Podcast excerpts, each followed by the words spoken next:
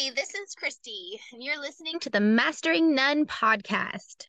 Once again, I am flying solo because Keegan is still busy at school the rest of this week. Um, and as such, I made a little change to the schedule. So, normally, since this is the every other week Thursday that we would be working on the history series, normally I would be covering the fall of the Roman Empire today. However, without my podcasting buddy to ooh and ah over all of my fun facts, I wasn't quite sure I was going to make it through that one alone. So, what I did was I decided to come up with another history topic for this week that I was so passionate about, I could ooh and ah myself. So, today we're going to learn a little bit about the calendar. And if you know me in person, this is not a surprise to you because I talk about the calendar all the time. I don't know why. Somewhere along the line in college, I found a book and I learned the history of the calendar, and it has just always stuck with me. I love it. I talk about it with anyone who will listen to me, and especially on leap years because leap years are just so fun. They come around once every four years, ishy ish. We'll get into that in a little bit. But when I am teaching and it happens to be leap day that I'm teaching on, oh man, my students get an earful of calendar facts. So, guess what? Now it's your turn. Um, okay, so I'm just going to kind of go over, I'm not going to go over every single calendar that ever existed. I just want to talk about the current calendar we use now and where it came from.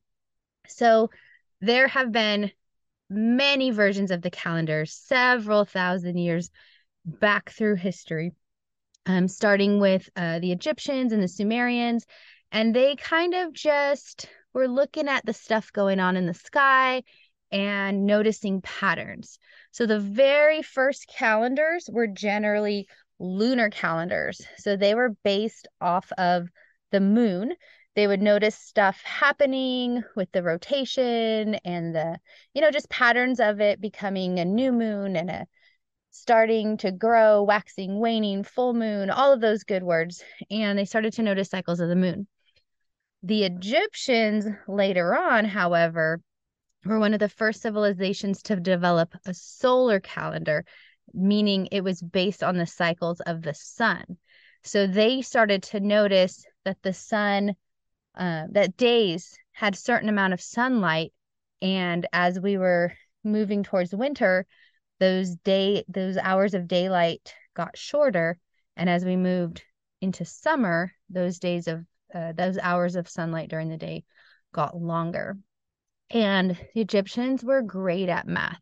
If you have never done egyptian math you should google it. Maybe i'll you know i'll post a um an image in instagram of Egyptian math symbols. They're great. They're fun little symbols, um, triangles and and hash marks and like a whale tail, all kinds of fun little symbols.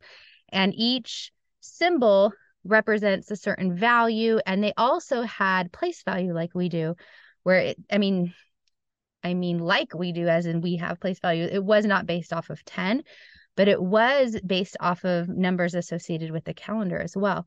So their calendar, oh my gosh, I can already tell I'm talking way too fast, which is your first clue of how much I love this topic. Okay, I will slow down. Anyways, Egyptian calendar had 12 months in it. Okay. Looking at looking looking a lot like what we're using now. Each month had 30 days and then they noticed that wasn't quite enough to get back to where they were this time last year. So they also had 5 extra days at the end of the year this is pretty genius. This calendar of the 12 months with the 30 days each month was used for thousands of years. Um, it actually it just sounds so similar similar to what we have now. Um, it was if you haven't calculated that calculated that those 12 12 months of 30 days each plus the additional 5 days that's 365 days. They were really close to what we have now. And it was uh, that that calendar was the basis of what was used by the Greeks and the Romans. So the Egyptians came up with that calendar and it kind of led to where we are today. then, and I'm just kind of giving a brief overview, but I will get into some more details. After that, around or in 45 BCE, the Julian calendar was created in Rome um, by Julius Caesar. This was also a solar calendar. It also had 365 days in a year, but they added the extra day every four years to account for the leap year. So they were starting to see that a year wasn't quite, or was actually a little more than 365 days. And honestly, this was this extra day that they added was was pretty good. It wasn't until the 16th century. So we're talking from 45 BCE, fast forward to the 1500s, that they finally had to change that calendar of um, an extra day every four years. And that brings us to the Gregorian calendar. Okay, so before I get into anything more present, I would just want to go back to what the Romans had, talk through what they had, how Julius Caesar tweaked it to look a lot like what we have now, and then how Pope Gregory made that final tweak into the current Gregorian calendar. Okay, so the Roman calendar, remember the Egyptians had 12 months, 30 days. The Romans used that same concept, but they had 10 months. They still had approximately 30 days per month. And then they had a, a floating kind of 50 days of winter. So those 50 days were more unorganized. It wasn't really a specific month, um, but it was just kind of floating around. But they uh, they named the months, and many of the months we still use now. Uh, so here are the names of the months, and this is interesting too because it tells us where the our months, the names of our months came from. So to start off the Roman calendar, we had Martis. Now, this is our current March. It's named after Mars, the Roman god of war, and he was considered the most important god. And even though I'm saying Martis first, March was the first month of the Roman calendar, it was still located in a similar place in time that our month our month of March is located. So it's the that same you know going in coming out of winter going into spring time of year. That's where their new year was was in was in march. And so that's where their calendar started. Next was aprilis which is our april. This refers to the opening of the buds and blossoms in the spring season so here we are in in April in this calendar. Again, it's the second month, but it's still that same time of year that our April is because we're looking at the spring. Then we have Maius, which is now called May.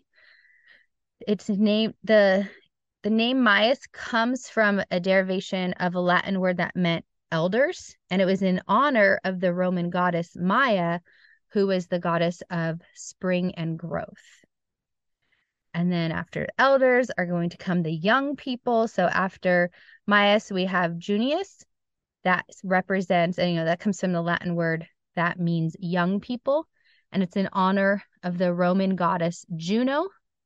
And she was the goddess of marriage and childbirth. And I'm reading this and I'm like, man, these are great names for months. What what fun meaning and all that good stuff. And then it's over. They're like, okay, we got you four months, four months of meaning, four months named after gods and seasons and this and that. And now, you know what? Just let's just use numbers, okay, guys? Like I'm tired of coming up with ideas. And that's what they did. Our current July was Quintilius.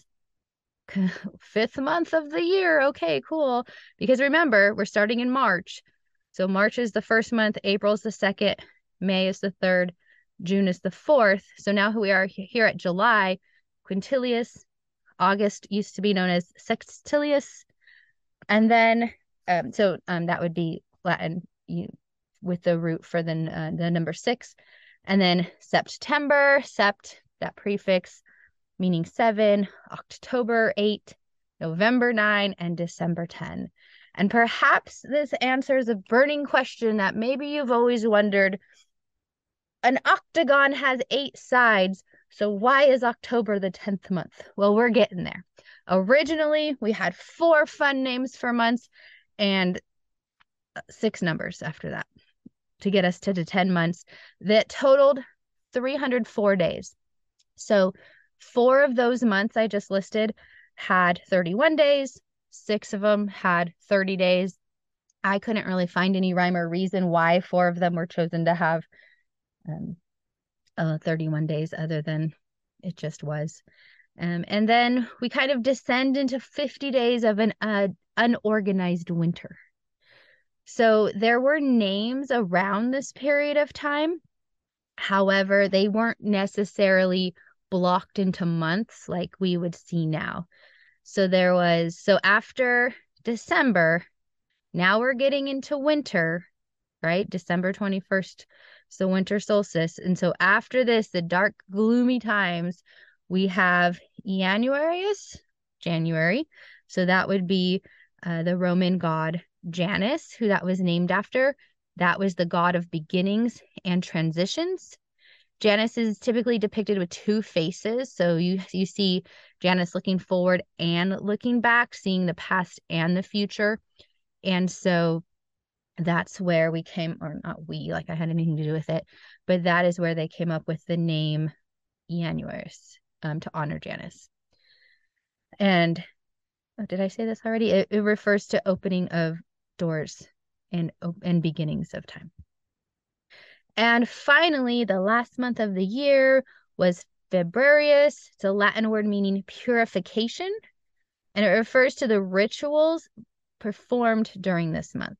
So it's associated with a Roman festival held on February 15th. And that festival was when you would, you know, purify things and do fertility rites and sacrifice things like goats and dogs and all kinds of things. It, they actually would whip young men with strips of goat skin. Why would you do this? Well, of course, because it brings good luck and fertility. So, okay. Glad we don't do that anymore. Um, but Februarius was also associated with the Roman god Februs, and that was the god of purification and the underworld. So that's where we had that time of purifications and sacrificing to gods and whatnot. Okay, so that is that is where we had um, that that leads us to very similar calendar that we have now. Um, so those those 50 days kind of just floated there until 713 BCE. That is where Januarius and Februarius were officially added to the calendar, giving us 12 months. When those months were added in, they decided, you know what? Let's start there. Let's move those those days to the beginning of the year. And that is why October has now moved down to the 10th month because they took those two months at the very end, that disorganized winter, they organized it, they put it at the start of the year. And now all of us, and no one renamed anything. So now all of a sudden, September 7 is now the ninth month, and October is now the 10th month. Okay. I mean, come on, we could have renamed them when we made that schedule change. Okay. So then we have Julius Caesar. He comes in, he has that calendar, you know, the idea of that calendar before him, and he makes some tweaks to it. He says, you know, rather than have a couple days of 31, a couple days of 30, I mean, a couple months with 30, and then that big old chunk of 50 days right there. Let's um let's do this. We're gonna have 30 and 31, and we're alternating. And you know what? Februarius, you were the last one in, so you get 28 days. But they did have that leap day that they said, you know, February, you can have the leap day. So you can have 29 sometimes. But you might be thinking, that doesn't quite make sense with what I know because I just said that they alternated 30 days and 31 days, and our current calendar does not necessarily alternate. They kind of do, but there's that middle part where J- July and August both have 31. I did not forget about that. I will get to that. And so um, this brought us to exactly 365.25 days, 365 and a quarter, which gives us that leap day once every four years. This was a significant improvement, so significant that this calendar was used for 1600 years. Okay, slight tweak was made though, because if you heard of Julius Caesar, you probably know that he died. So Julius Caesar died. Oh, wait, wait, wait. Let me back up. Julius Caesar made the calendar. He put January and February in the front, and he said, I I'm so special, right? I need my own month. Hence why we don't say quintilis anymore. We say July because July was named after Julius Caesar. So he kept those um, those now six names that had meaning because the original four na- four months had meaning, and then those two that they added on had meaning, and the rest were just dumb, boring numbers. And he said, I'm going to take that dumb, boring number and I'm going to make it July after myself. Great, fabulous. Put a stamp on it. Here's our calendar, pretty much what we use today. Oh, but then he died. And when he died, his um I believe it was his great grandson or great nephew or some some relative that he basically raised himself. Augustus, hint hint, do you see where this is going? He became ruler and he's like, okay. So basically I'm super important. I don't want to step on anyone's toes. I'm, I'm, you know, I suppose I'm not as important as Julius because he came up with a calendar, but I'm, I'm pretty darn important. So give me August, put it right after July, because that's how, that's how good I am. And, you know, I am ruler of all of this stuff. I should have 31 days also. And that is why July and August are back to back, and they both have 31 days. Now, have you seen the knuckle trick? Have you seen the trick where you use your knuckles and where there's a knuckle is 31 days and where there's a space in between the knuckles, that's the 30 days or, you know, in the case of February, 28 days. How does that work? I don't know. Total coincidence. Just some sort of mnemonic device that just happens to work to get you to know which days of the month, or I mean, which months of the year have 31 days. Um, yeah, that's just a trick in my in my opinion. I don't I don't think that's based off of anything and certainly isn't based off of how they made the calendar. Okay. So here we are. We have our 12 months from January to December. We now have July and August in there. They got their 31 days. Augustus puts a stamp on it and everything is hunky dory except for the tiny little problem that there's not exactly 365.25 days in a year. And time goes on, time goes on, time goes on. And all of a sudden, the farmers are like, um, how come the calendar says it's the spring solstice or the um the sorry the vernal equinox uh but it is not the vernal equinox. Like there's nature over here telling me when the vernal equinox is, and then there's this calendar over here trying to tell me when May 21st is, but they don't match up. What's going on? So, you know, scholars get together, uh, and we're talking late 1500s. The scholars get together and they say, okay, we, this is Pope Gregory, right? Super Catholic, Easter is based off of spring being correct because the way we calculate Easter is it's on the first Sunday after the first full moon of the vernal equinox. So if the vernal equinox is not right, Easter is not right. And that is a big deal in the Catholic Church. So, Pope Gregory, what do we do? Well, once they figured out how uh, we're really close to 365 and a quarter days, but not exactly, they were able to add a new rule into calculating leap years.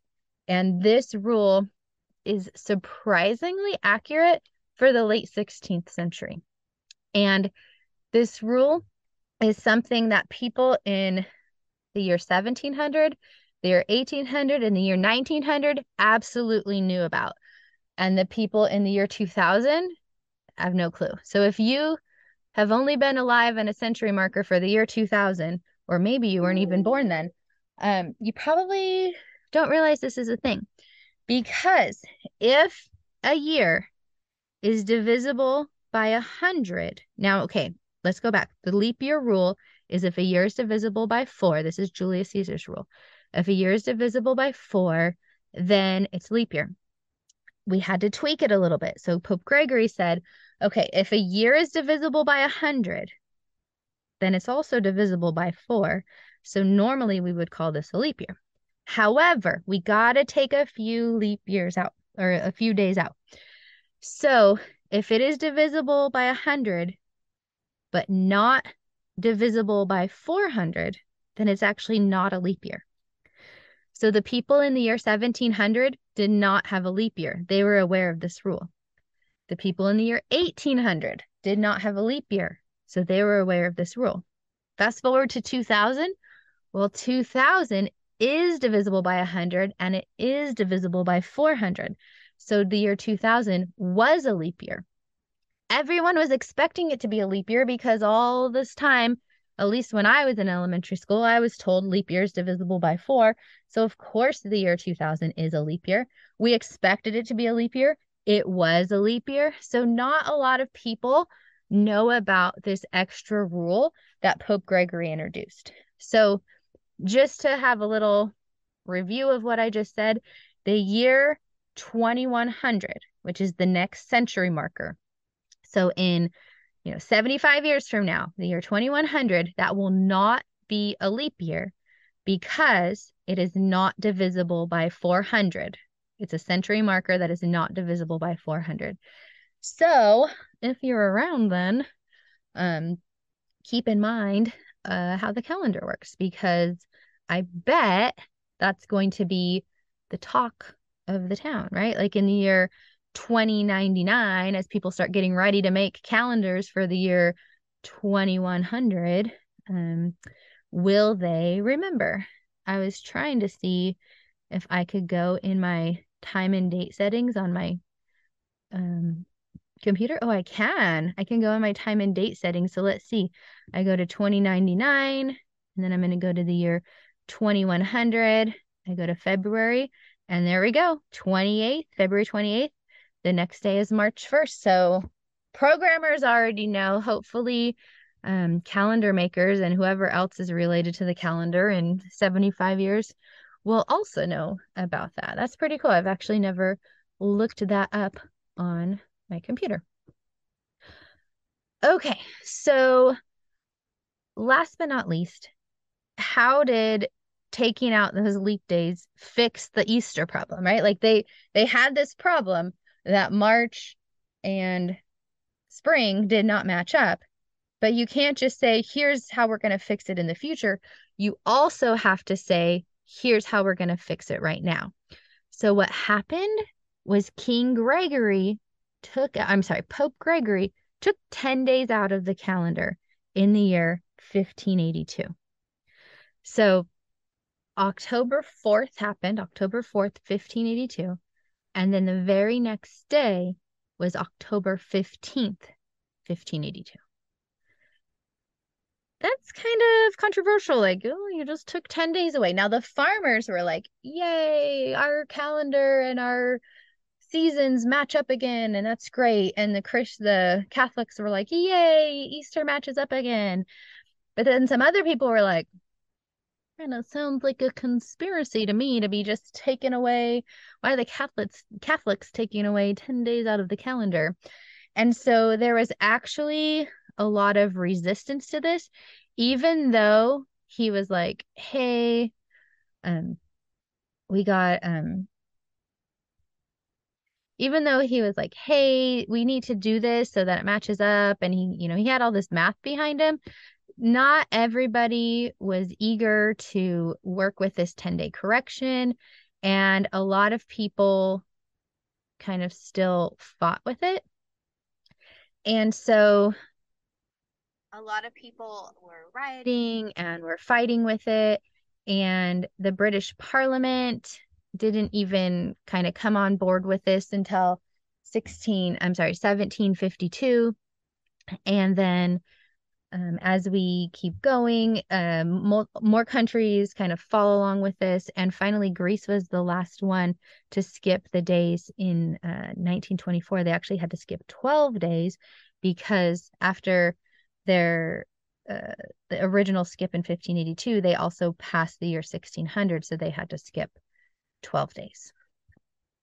So, not everybody liked this idea, but it turned out it was the right one and it's going to be so right now with this current plan we lose we are off 11 seconds a year and so that's not too bad it's going to be a long time before we're even off by a whole day let alone 10 days like we were in 1582 all right that is it for me Make sure you are reviewing our podcast, five star reviews only. Love us or hate us. Tell us what you want to hear about. And hopefully, next week we have Keegan back.